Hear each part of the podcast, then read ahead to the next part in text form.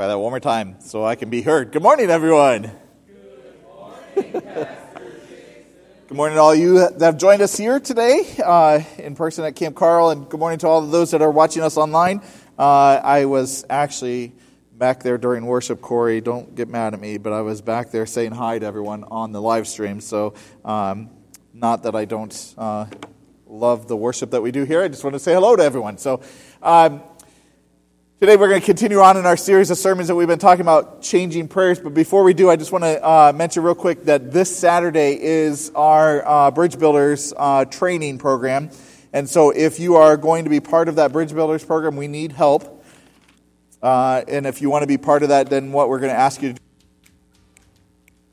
uh, we're going to ask you not to dance, uh, but to come to a training session that we'll be doing at Richtown United Methodist Church at um, Saturday beginning at 9 o'clock. So if you want to come out and join us, we'd love to have you join us. And uh, we'll be doing Bridge Builder program there. We'll teach you how to do what we're going to be doing and the different jobs that will be available for us to do. So if you're available to do that, see me uh, at some point or shoot me a text and let me know that you'd be available to do that.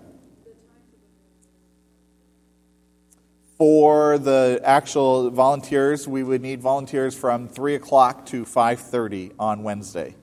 Uh, that's the time that bridge builders will be, so we'll need you uh, roughly about 3 to 5.30. So, okay, great. Well, let's uh, jump right in. If you have your Bibles, turn with me to Isaiah chapter 6, verse 8.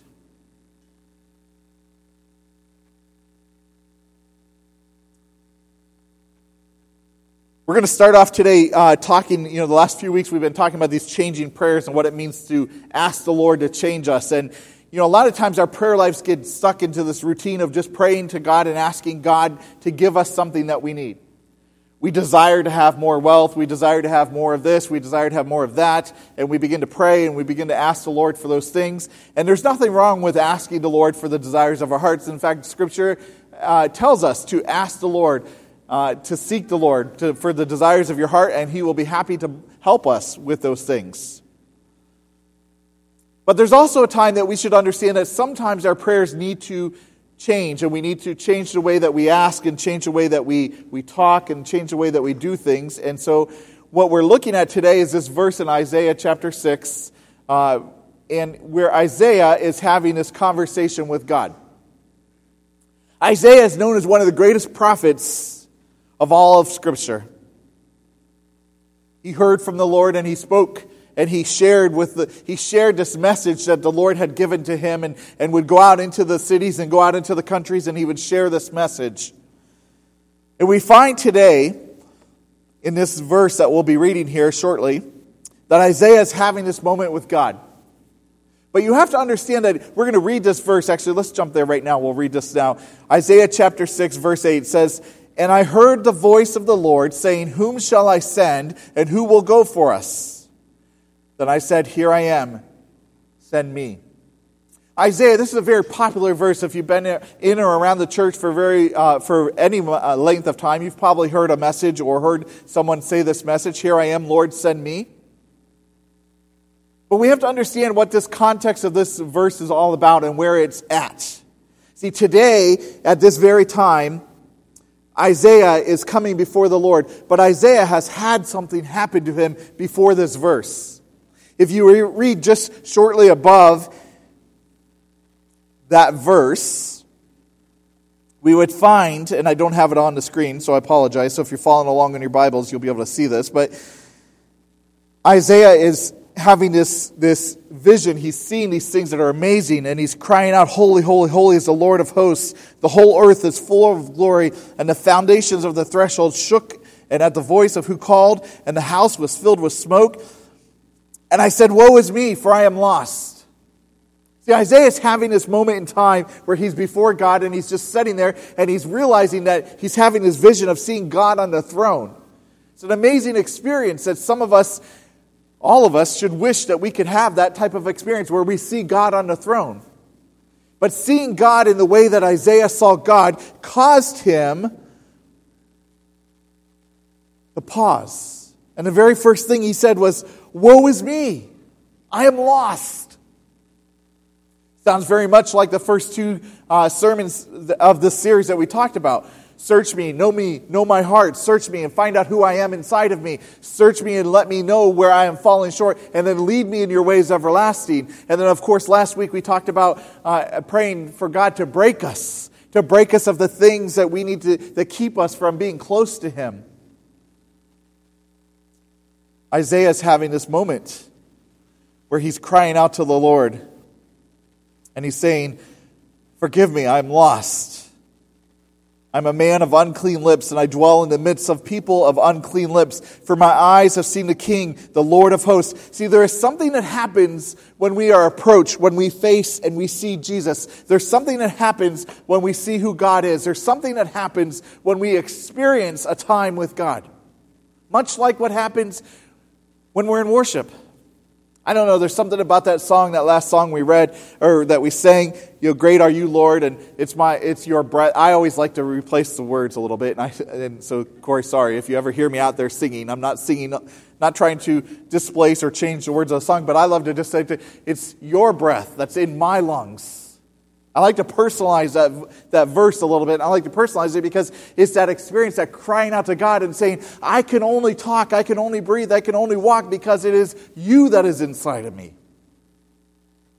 Isaiah is having this moment of time where he's standing before the Lord and he's experiencing the Lord in a greater way. He's experiencing the Lord in such a way that he can only stand before God and say, I'm a sinner. See, the truth of the matter is, this message about being sent today, this message about asking the Lord to send me, can only happen if we are truly broken.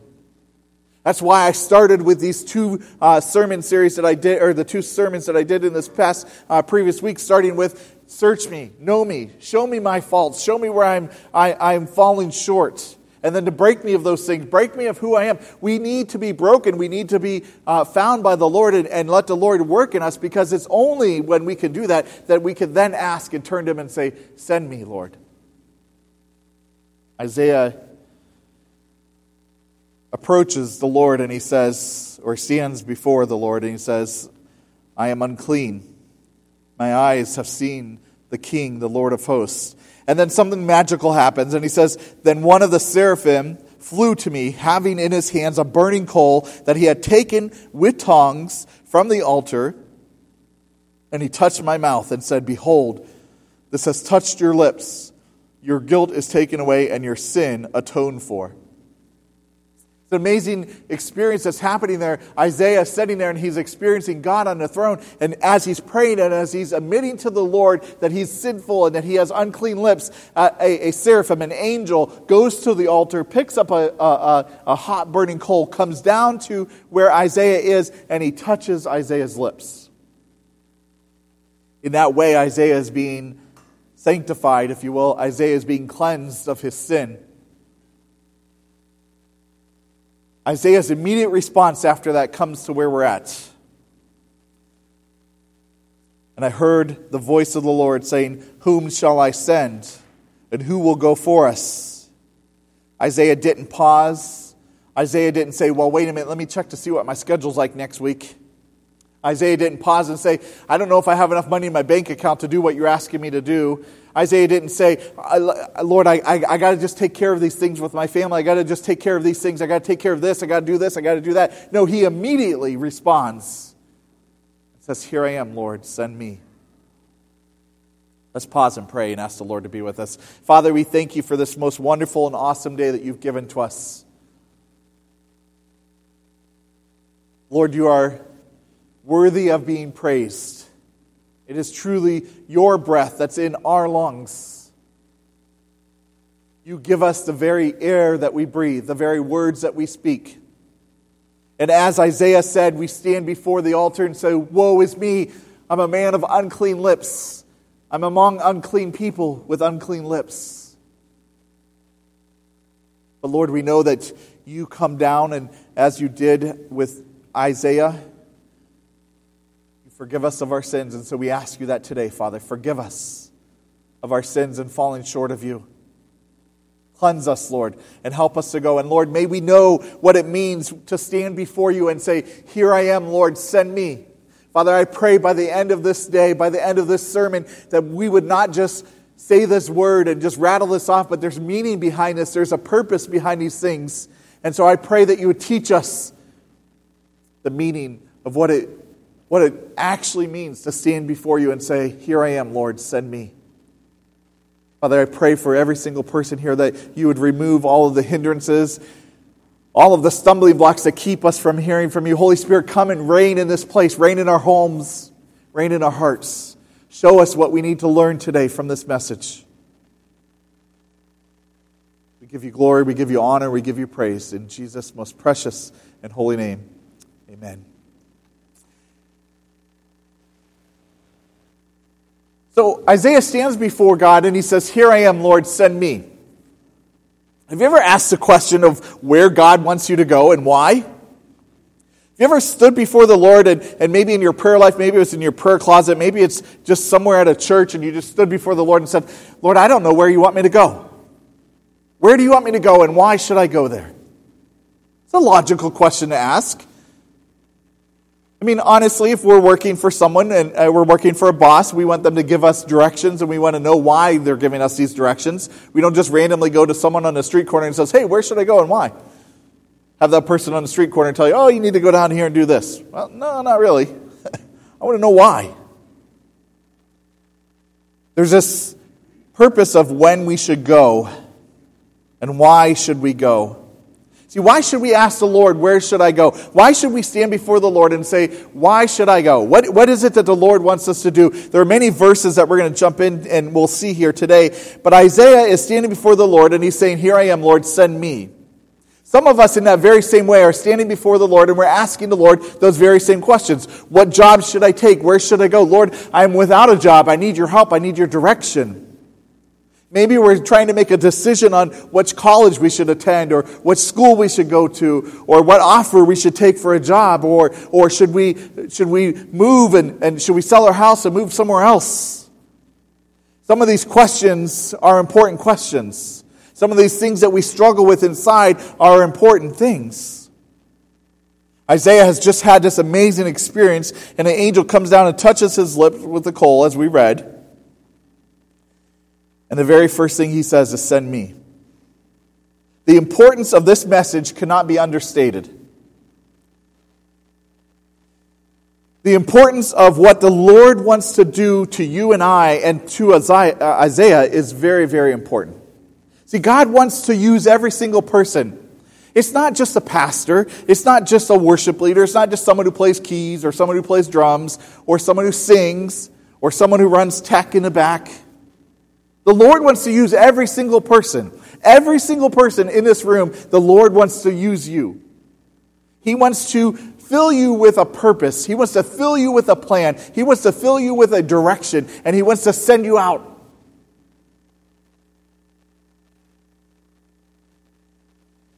But it starts with being cleansed. Isaiah is first cleansed and he's cleaned. His sins are forgiven. Let me encourage you today that if you're, if you're here and you're, and you're uh, dealing with something and you know that your life is not right, see, the Lord wants us to get right with Him first before he's going to send us out. The reason why is because when he sends us out on a process, when he sends us out on a purpose, on a plan, he wants us to be close to him so that we can hear from him and know where he's directing us, to have faith. I'll never forget the days leading up to the time my wife and I were going to start Passion Community Church. I would like to say that it was some of the best times of my life and it was wonderful and we were all excited and all those things, and we were. But the really funny thing is, is that we were going through a period of time of absolute pain and anguish. Everything that was that we would try to do just seemed to not work.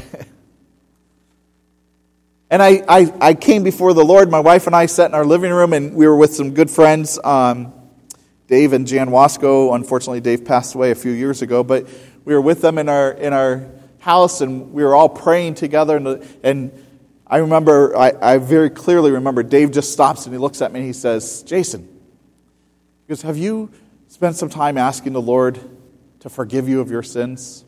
I said, I'm going to be a pastor. Of course I have. He goes, No, no, no, no. Seriously, have you got down on your knees and been truthful and just said, Lord, show me. Show me where I am falling short. And so we did this for a period of time, and we actually spent almost a month and a half just asking the Lord to forgive us for things that have happened in our past, things that we had done, things that we had fallen short of the Lord. And, and we were just searching our hearts and spending this time of searching. And then immediately, not shortly after that, I remember the Lord just set us loose. After that point, everything seemed to come together, and, and it was an amazing time of, of the church starting together to, to join together and people joining with us. It was an amazing thing. See, I, it's not always, let me rephrase that. We must always go before the Lord and seek to ask Him to be broken. When we do that, the Lord will come down and He will cleanse us and He will send us out. He will send us out on an experience that will be a, uh, just a joy of a lifetime. The Lord wants to send you. The Lord wants to send you out. The Lord wants to cast you out into the, into the way. And, and we'll get into a little bit more of why and where the Lord wants to send us in a moment. But the Lord wants to send you, not me, not Corey. He wants to send you. See, every single person here in this room has a sphere of influence. Everyone has this people that they can communicate with that I can't. You know people that I don't. Yes, I know a lot of people, but I don't know as many as what I don't know your sphere of influence. Some of them I may know, some of them we may have connections and those types of things, but the Lord is asking to send you. There are people that you come in contact on a daily basis that I may never see. And so it is important to understand that the Lord's purpose for us is that He uses us. We are His hands and feet. I, the Lord came down to this earth in a human form and He died on a cross for us and He spent His time on this earth. And then when He went up into heaven, He gave the job of sharing and, and being disciples to us.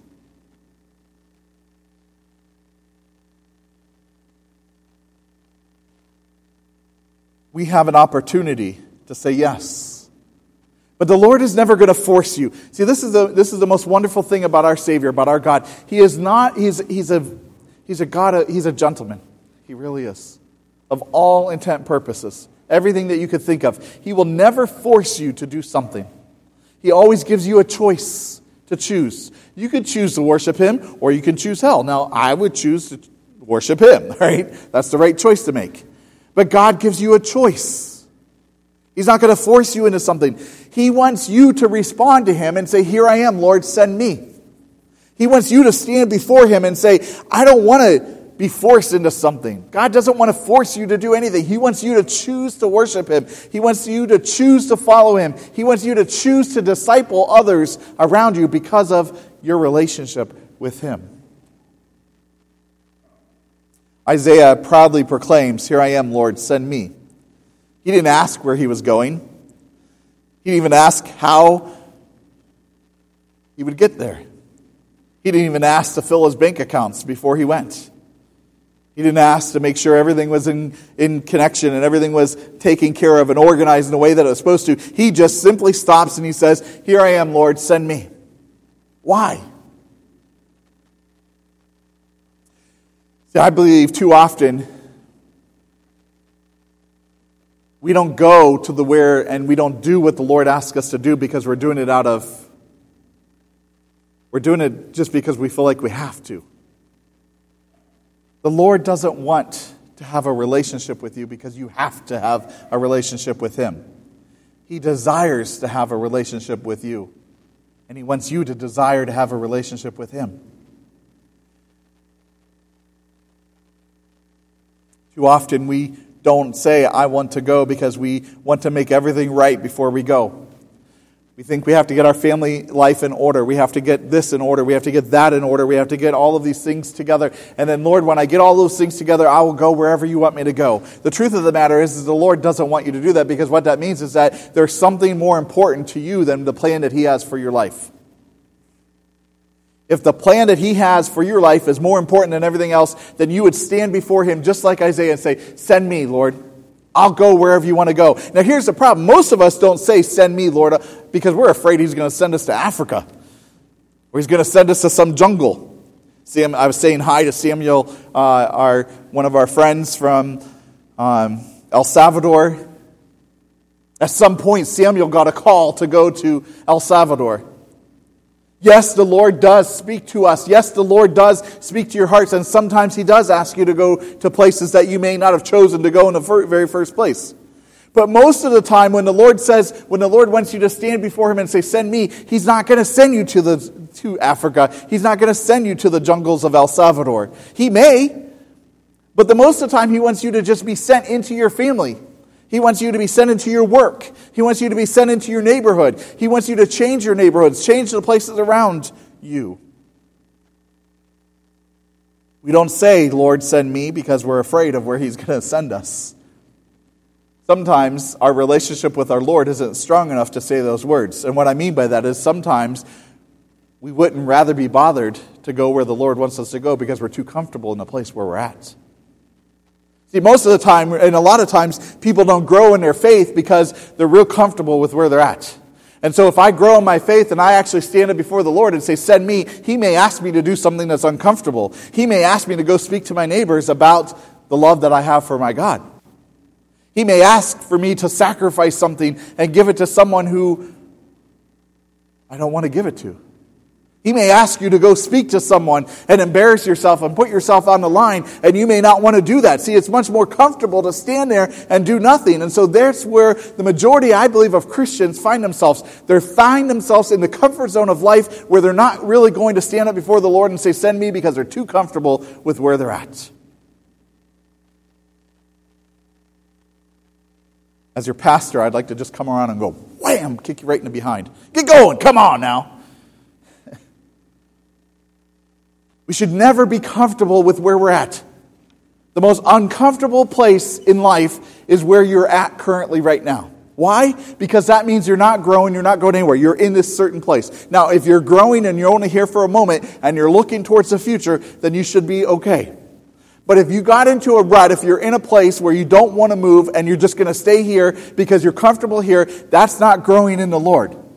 That's growing in the comfort of your life and you're liking the worldly vision instead of what the Lord has for you. Isaiah was willing to be sent because of the relationship and love he had for God.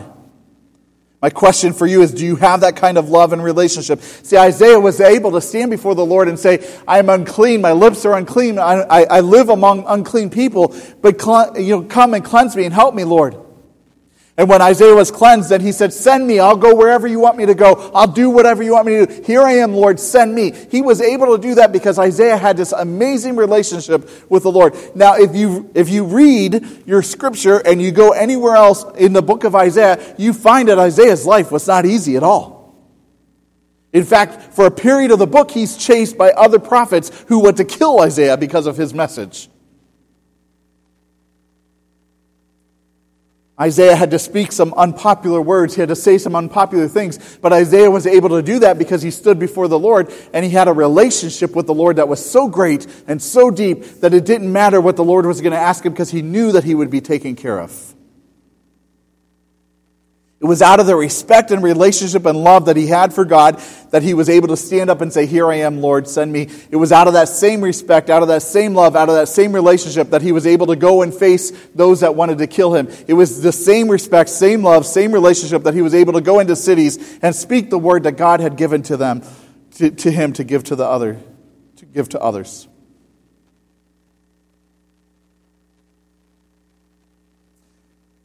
I think too often we're waiting again for the perfect situation.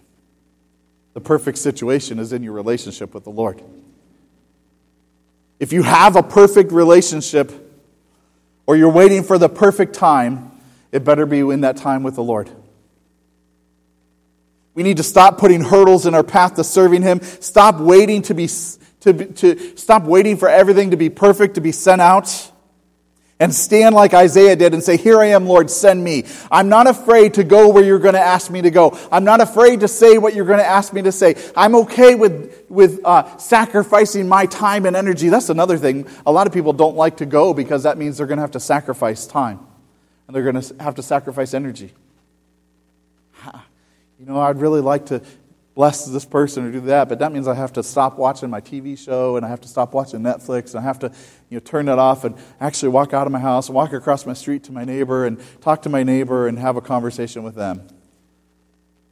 And I'm going to miss my favorite TV show. I'm going to miss this. I'm going to miss that. I'm going to miss whatever it is. The simple fact is that the Lord wants you to sacrifice all that you have to Him. But it's not a sacrifice because when we do what the Lord asks us to do, we experience such a greater uh, blessing that you'll never understand until you do it.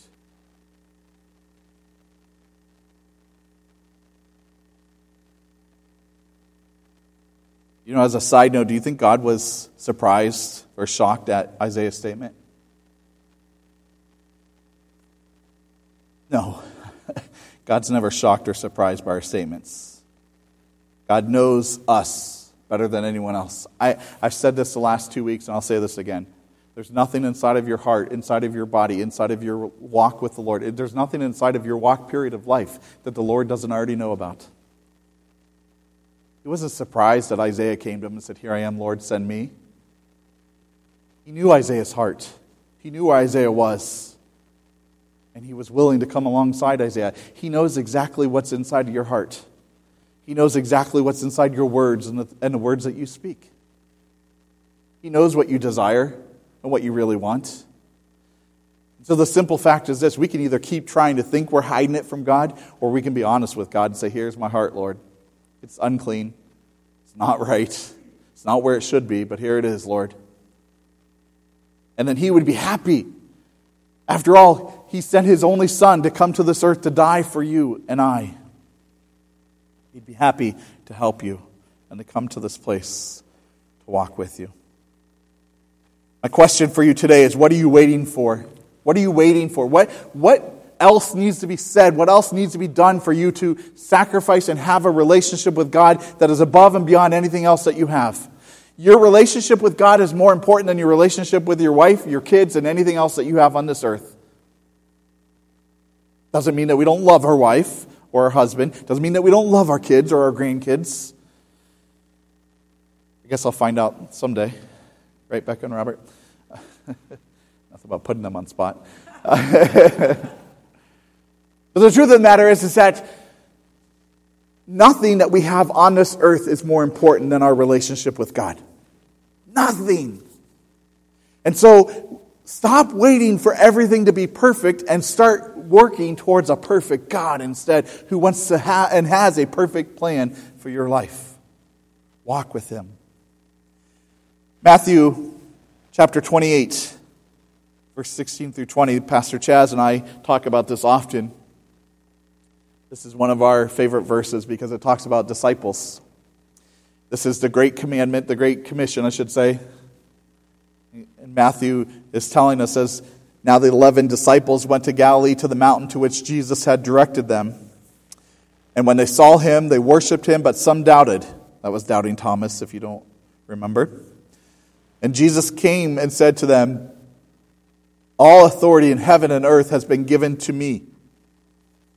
Go, therefore, and make disciples of all nations, baptizing them in the name of the Father, and the Son, and the Holy Spirit teaching them to observe all that I have commanded you, and behold, I am with you always to the end of the age.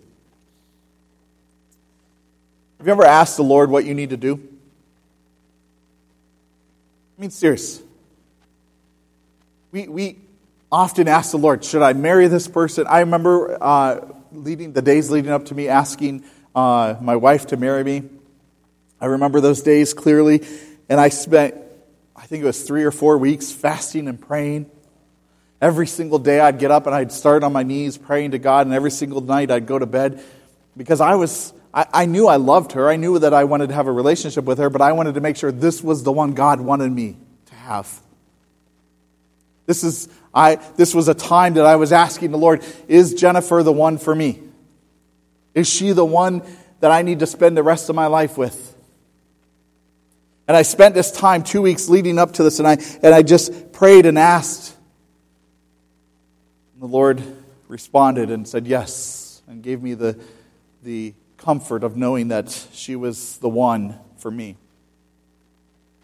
Now, I will tell you that sometimes discussions and questions and prayers that we ask the Lord like that are very easy to ask. Who we're going to ask, who we're going to ask to marry us, who, or who we're going to ask to marry where I should work, what job should I go to. Uh, sometimes we ask about our health because our health is may not be where it's supposed to be, and so we pray and we ask the Lord for that. It's easy sometimes to ask the Lord for blessing us, finances. Those, these are the things that we all pray for that are easy, that roll off of our tongues. These are common things. But sometimes the Lord wants to go beyond that and just really ask the Lord, What is it that you want me to do? Where is it that you want me to go? You ever asked that question and you don't have an answer to that question? You can start right here. Matthew 28, verse 16 through 20, gives us the answer here. Very clearly gives us the answer that Jesus tells us. These are some of Jesus' last words that he has on this earth before he goes. If you ever wondered about what you should do, you should listen to the words of a man who's not going to be on this earth very much longer. That is Jesus. His, some of his very last words tell us Go therefore and make disciples of all nations, baptizing them in the name of the Father, the Son, and the Holy Spirit, and teaching them to observe all that I have commanded you, and behold, I am with you always to the end of age. This should be the basic of what every Christian in every single area of all around the world starts with in their life. If you are following Christ, you have clearly asked Him to forgive you of your sins, and you have made that commitment to Him, then the very next thing that you have to do is follow God's commandments and his commission to you. And his commission is for you to go out into the world and to make disciples. There is no reason, there's no shortcutting this, there's no way around this. This was Jesus' commands to his disciples and to us. That when you come to know and you have a relationship with the Lord, that you are to then take the next step, go out, make disciples of all men. That includes ladies, by the way of all nations, the ESV says. I'm still, remember this in the King James Version. Baptizing them in the name of the Father and the Son and the Holy Spirit. So we are to go and make disciples. What does it mean to make someone a disciple? It means you go out and you teach them about following Christ. Why should they follow Christ? You teach them exactly what He did on the cross for you. There's no, it's, listen, it's really simple. Why did you come to know Christ? Why did you come to a saving knowledge of Him? That reason why you came is what someone else needs to hear. And the Lord is calling you to go out and do that, to make disciples of all nation, nations, baptizing them we baptize them in the name of the Father, the Son, and the Holy Spirit, baptizing them in water. And then he goes on to say, Jesus goes on and says, teaching them to observe all that I have commanded you. So not only do you win people to Christ, not only do you go and tell them the importance of following Christ, but then you teach them what you have learned. Now, I, I, I don't know how many of you actually go home from here and take anything that I say and apply it to your life. I pray that you all do to some extent. I do, I can tell you that. I'm the first one who hears this message, and I'm probably the worst one to, I, I'm the first one that gets affected by it because I preach to myself. The Lord preaches to me as I'm writing this message. But we are to go out and take what we have learned and then teach others. That means every single one of you could have a job. So your job is to go out and win people to Christ, to go to your neighbors and tell your neighbors how wonderful the Lord is and what He's done in your life. And then you could go to someone else and say, not only is the Lord wonderful, but listen to what I just learned. Listen to what it means. I just was taught how to pray and ask the Lord to break me. Now that sounds like a lot of fun, doesn't it? I'm kidding. but the truth of the matter is, we need people to do that. We need people to take the message of what you're learning in here and take and teach others to become disciples. When we say send me, this is what it means. When we say send me, what we are what Jesus is telling us is to go out and make disciples. Go out and work for him. Be the hands and feet that he has called us to be. You remember just pause for a moment. Remember that time when you wanted something really, really bad? And you said, Lord, I'll do anything. I'll do anything for you if you just do this. Remember that time when you promised all things that you had? I'll give up anything, Lord. I'll stop doing this. I'll stop doing that. I'll go to church every Sunday. I'll pray every single night. I'll pick up the Bible and read it every single. Well, guess what? Those words don't fall on deaf ears, and it's time to it's time to pay pay up. No, I'm kidding. All right. No, this in all seriousness, though, this is what we're supposed to do. We're supposed to, that, that desire of we're willing to give up anything that we have and we make those promises to God should be the way that we live all the time. We should be willing to go and give up anything for Him. We should be willing to go to our neighbors. We should be willing to go to our family members. We should be willing to go to the coworkers and those that are struggling and pray and, and pray with them and ask them and help them and, and just be there and give them God. Be the witnesses that God has called you to be. God has, if you have experienced Him in any way, shape, or form, He has had the gospel, His gospel, change your life. And so, therefore, it is your job to go out and share the gospel with others. Let them see the change that Jesus is doing inside of you and share that with them. It's okay to be honest. Listen, I'm honest with people all the time. When someone comes and says, Do you always really want to go to church on Sunday morning? No. There's some Sunday mornings I wake up and I'm like, I'd just rather stay in bed, to be honest with you. But I have to stop and I have to say, this is my time to worship my God. This is my time when I get to come together with friends and family and experience God together. So, whatever feelings I was feeling before that, I put that behind and I choose Him because my relationship with Him is more important than anything else in my life. Jesus is asking us to go. The simple fact is that somehow we've really confused this message of what it means to go and be disciples of Jesus. Somehow we have wait, you know, somehow we, we think that we have to we have to get all of our ducks in the order. We have to know all of this information. I need to know the Bible, so I'm going to sleep with it on my head so I have osmosis, right? Is that osmosis? What's that called? That's not osmosis, where, well, whatever it's called. Yeah. The truth of the matter is, is that the way we learn what's in this scripture, the way that this scripture gets into our mind and the way that goes from our mind to our heart is by living it out. By reading the words and then living it out. If we read Isaiah and it says, Here I am, Lord, send me, and we do nothing with it, then what have we learned from that? Nothing. We've learned absolutely nothing. But if we learn that Isaiah says, Here I am, Lord, send me, so therefore I should be saying, Here I am, Lord, send me. The Lord was happy with Isaiah to send him, and so he would be happy to send you as you are right here and right now. The only pretext to all of this is that you have a relationship with Jesus Christ. I have known people and I have had conversations with people, some of them right here in this church, that said, I can't be a disciple because I don't know enough bullpucky. if you have been won to Christ, if you have uh, gave your heart to him, if you have given all that you have to him, then you can go out and teach someone else to do the same thing. It Doesn't matter your knowledge, it doesn't matter what you know. It doesn't matter what you don't know. It matters of your relationship with him. If you have a relationship and he means something to you, then you're going to go. You should go.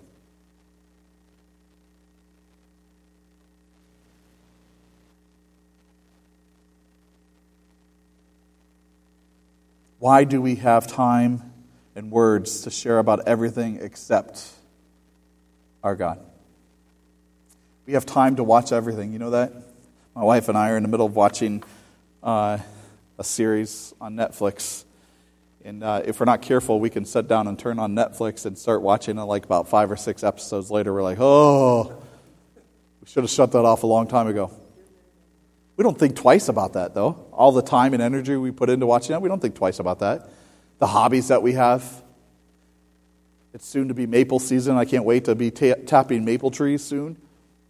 I'll be spending a lot of time doing trees, carrying, lugging uh, sap, boiling sap down to make it into syrup. That's fun to me, but I don't think twice about that time. I always find time to fit that in there. Sometimes I'm up until 1 o'clock, 2 o'clock in the morning out along a fire in my backyard boiling sap. Why? Because I like doing it. How come it's like we can find time for all of those things? We, we find time for our hobbies, we find time for the things we like to do, except for God. It's interesting to me that we are so quick to fight about a, about a, a, political candidate. We're so quick to stand up and yell and scream and do all these things about a certain political candidate. We're, we're, we're even more likely to stand up and yell and scream about a football team that we love and we cheer for and we wear the, we wear the shirts and the jerseys and all of those things.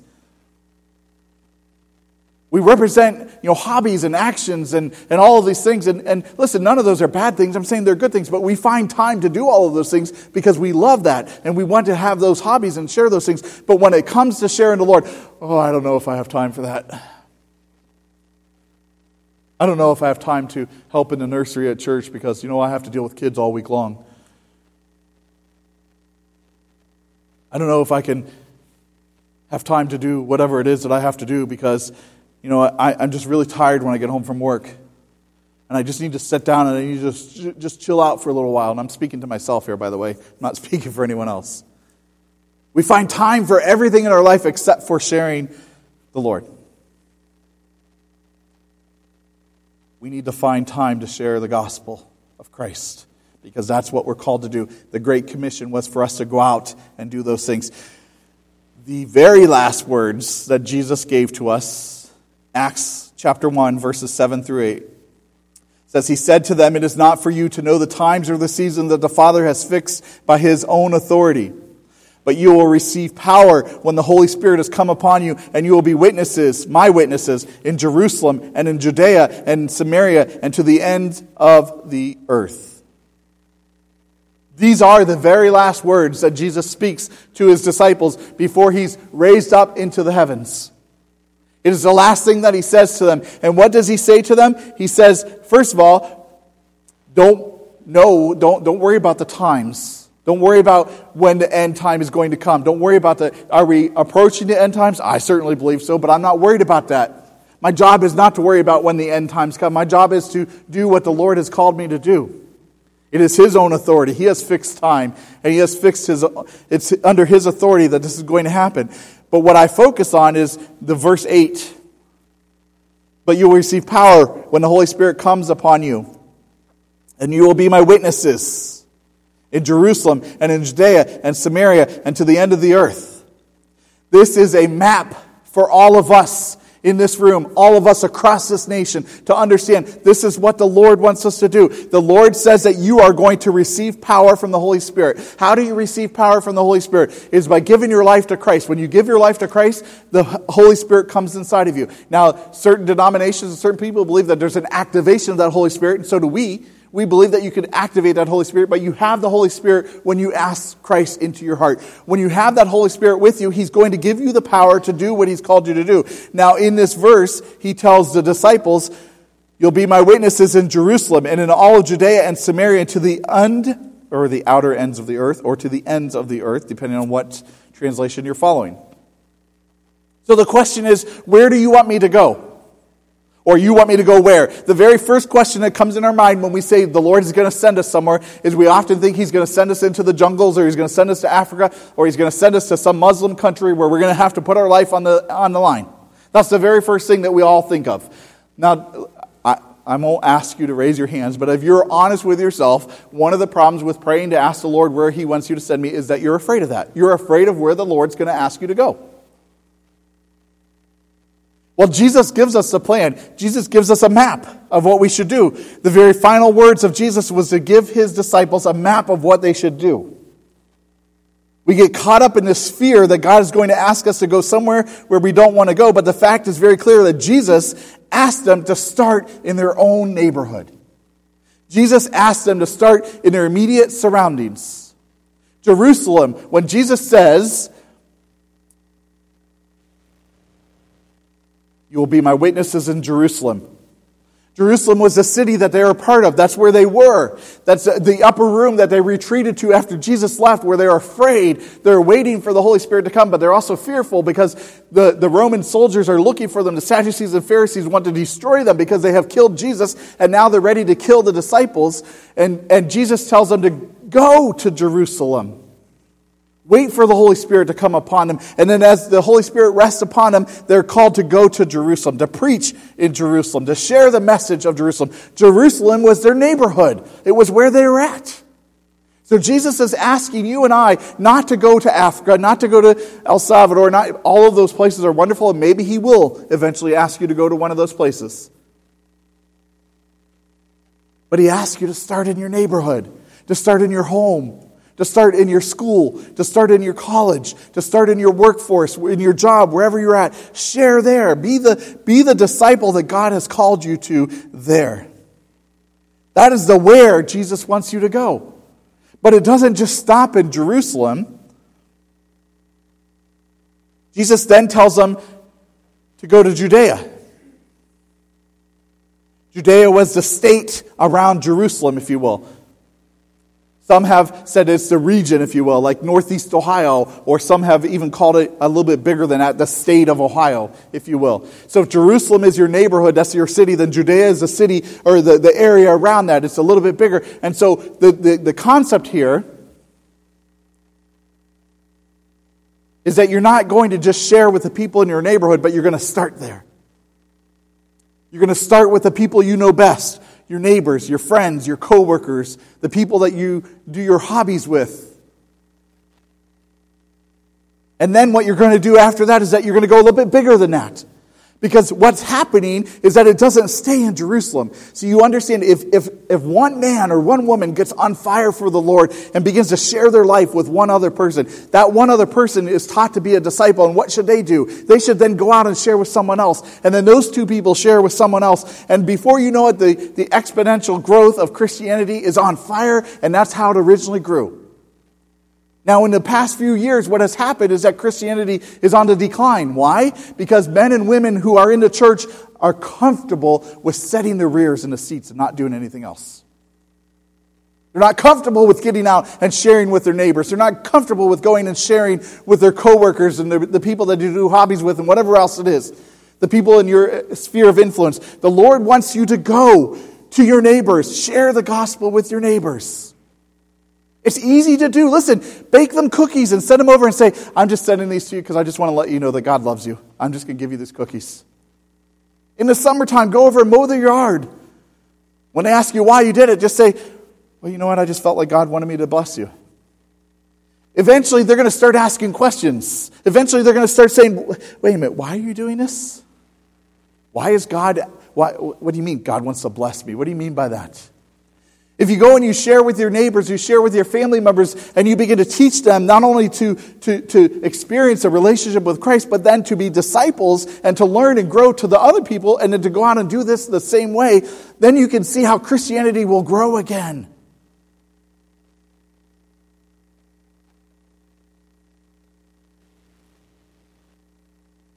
It really gets down to one simple question, though. Because after Judea, Jesus says, Go to Jerusalem, Judea, Samaria. Samaria was the country, if you will, the region, the large scale region around them. And then he says to go to the outer ends of the earth. That's when you may have to go to Africa or El Salvador. I'm giving you some love today, Samuel, from El Salvador, just to let you know. But it really comes down to this one simple question Are you willing to go? Going to ask the worship team to come and ask you this very simple question Are you willing to go? Are you willing to sacrifice everything that you have for Him? I'm ending this sermon series today. This Changing Prayers sermon series is coming to a close today. Today is the last Sunday that we'll be talking about this. There are many other prayers in Scripture that you can read that were changing, but I wanted to end with this one because I think this is important. The gospel of Christ, the gospel of Jesus, the one that says he loves us so much so that he died on the cross for you and I, was done so that you and I would go forth from this place. But we must first come to a place and ask the Lord to forgive us. We must first come to a place and say, Lord, forgive us, break me, Help me to grow closer to you. And then, Lord, I stand before you and say, Here I am, send me. I don't care where, what's, I don't care about the time it's going to take. I don't care about the energy it's going, going to need me to expel. I don't care that my bank accounts aren't full. I don't care that I don't know everything. But I'm going to go because you have called me to go. Because my relationship with you and what you have done with me is so much greater than anything else in this earth. The only thing I can do to even begin to thank you for that is to go and share the message with others. The reality of this question really goes to are you willing to go and do you care enough? See, Jesus said that we are to go and make disciples of all nations, teaching them to obey those commands. If we don't go and make disciples, if we don't teach people, what are we doing? The reality is we're condemning those people that we don't spend time with to hell.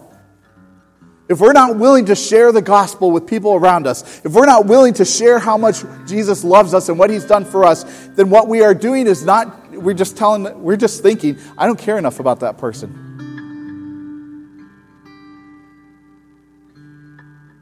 I don't know about you.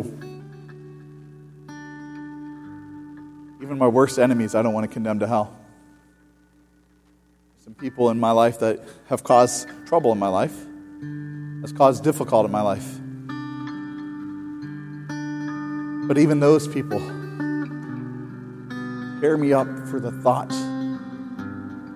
that they could spend eternity hell. Just think about it family members, loved ones, neighbors people around you, your coworkers.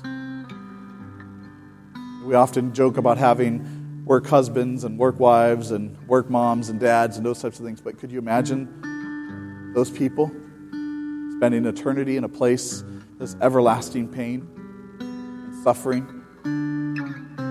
The truth of the matter is, is that when we're not willing to go, what we're doing is we're condemning people. There are people in your life that only you can reach. God has done a miracle. God has done an amazing thing in your life. And if He's done that amazing thing in your life, He has specifically done that. Sorry.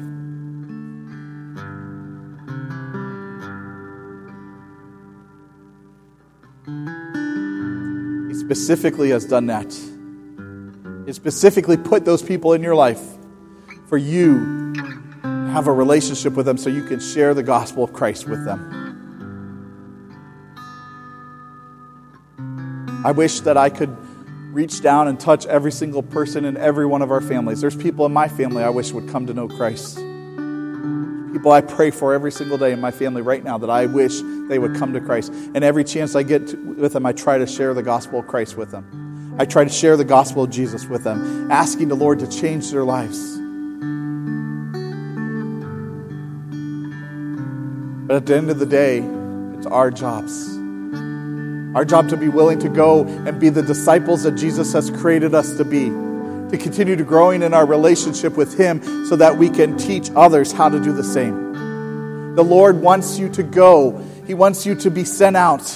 He wants you to be sent out to your families, to your neighborhoods, to your homes, to your workplace, to your hobbies your kids' sports. I mean, listen, when you go watch your kids' sports and they're sitting on the field playing or they're not on the field playing, and you're sitting beside someone, bring up the gospel. That's the sphere of influence that the Lord has given to you. Those are people that you interact with on a daily basis. Share the gospel with them. The Lord has chosen you and I to be his messengers. Sometimes I don't understand why, but he has. He longs for us to stand before Him and say, Here I am, Lord, send me. Will you stand with me, please?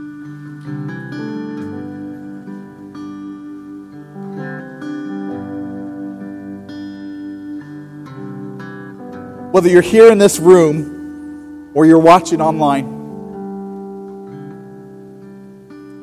today is a, a day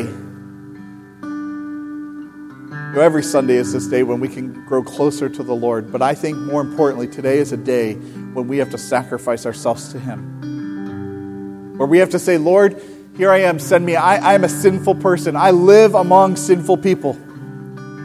And I keep saying that not as to put any of you guys down, but it's true. We live in a sinful world. We are sinful people. And so we cry out, Lord, forgive me. cleanse me, break me. But Lord, most importantly, because my relationship with you, because my love for you is so great, and I want to do what you have called me to do. And so, therefore, in, in Matthew chapter 28, the Great Commission was to go and make disciples of all men. Lord, I will go. Send me. Not when my bank account's full, not when I have everything in order, not when I know everything, but just send me now, Father. Help me not to miss the moments in time. Help me not to miss those times when God has placed me in a situation. Every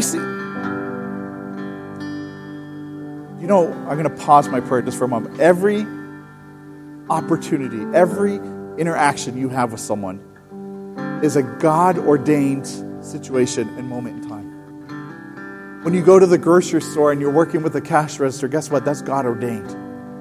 When you go to the gas station and you're pumping your gas and there's another man or woman right next to you pumping their gas, that's a God ordained moment. When you're on your job and you're working, whether you work in a cubicle or you work in the, I was going to say the toilets, sorry, but you work in plumbing, there's a God ordained moment right there. God ordains all of these moments for you and I to share the gospel with those around us It's not hard. We just have to be willing. So I want to ask you one last time are you willing to go? Father, I stand before us and I just ask you, Lord, hear our cries. Father, as men and women who are in this room, as, as young adults, as children, it doesn't matter our age, Father. You want to use us. You want to use what you have done for us to experience and to grow disciples, to change others, to come close to you, to send us out from this place to our neighborhoods, to our neighbors, to our coworkers, to our family members, to our friends, the people around us, to share the gospel. So, Lord, I pray today, Holy Spirit, I ask you right now in this place, you're convicting the hearts of every single person in this room and asking them, Are you willing to go? Are you willing to go? Are you willing to go and, and sacrifice your time? Are you willing to go and sacrifice any embarrassment that you think you may get?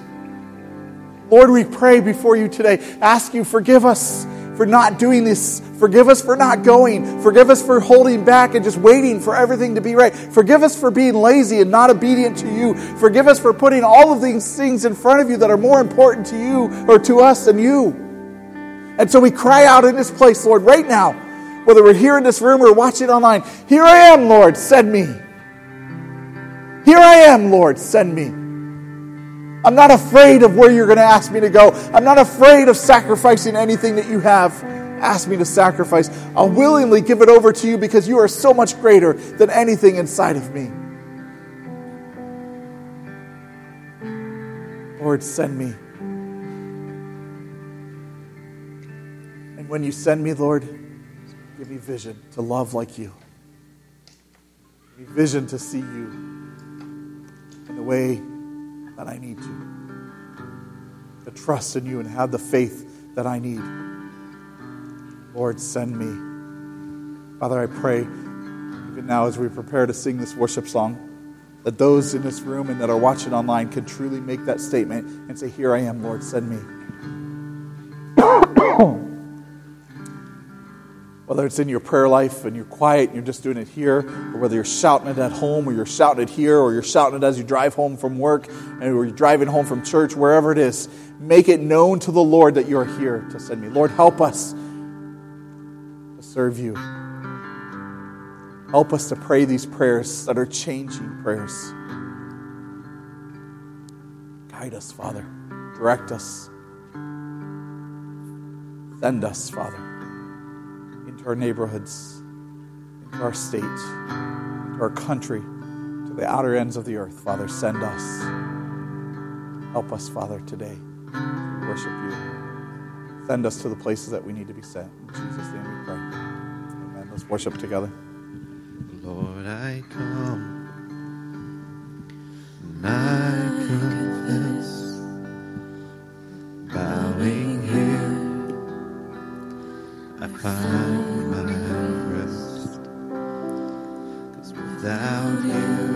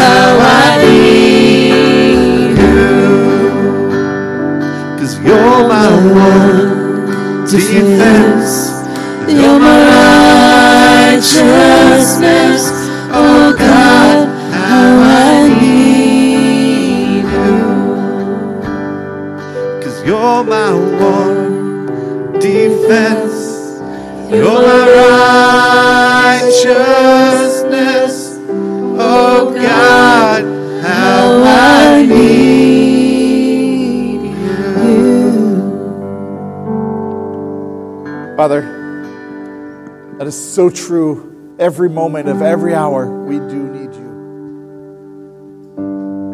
Not only do you do we need you, Father, but we come before you in this place and we stand before you and we say, Here I am, Lord, send me. But we need your blessings. We need your path. We need your wisdom. We need your understanding, Father. Help us, Lord. As we make that step of faith, as we step out to do those things, Father, we need you. Guide us on our paths, Father, as we go forth from this place. Guide us, teach us how to follow you. Lord, I pray for those that are in this room and that are watching online. If there's anything that they need prayer for, if there's anything that they are struggling through, may you touch them, Lord, at this time. Feel free to comment online if you're doing that online. If you want to come up front here, we'd love to have an opportunity to pray with you. But just know that the Lord loves you. Wants to send you. So, Father, we pray right now in the name of Jesus that you'd send us forth from this place as we go out into our homes and into our neighborhoods. May we share the gospel of Christ with those around us. May we become the disciples that you've called us to be, the disciple making disciples, Father, the ones that want to learn more about you so that we can teach others more about you. Father, help us this day to go out from this place sharing the wonderful news, wonderful gospel news of Jesus. We love you, Lord. We ask you for your guidance. We ask you for your direction. We ask you for your wisdom. We give you glory in Jesus' most precious and holy name. Amen and amen. One final thing before you leave. Don't forget that tomorrow, today actually, is our last day of our 21 days of fast fasting. We've been fasting for the last 21 days. Hopefully, you all have been partaking in that. If you haven't, you can start now. Be blessed. I, I look forward to hearing what the Lord has been speaking to you through that fast. Be blessed. Have a wonderful week. God bless you all. Don't forget that at 3 o'clock, right? 3 o'clock is youth group, I think. 3 o'clock is ice skating at the youth group. So 3? Yep. Got it. 3.30. Meet us back here at 3.30. We love you guys all. Have a great week. God bless you, we'll see you again next week.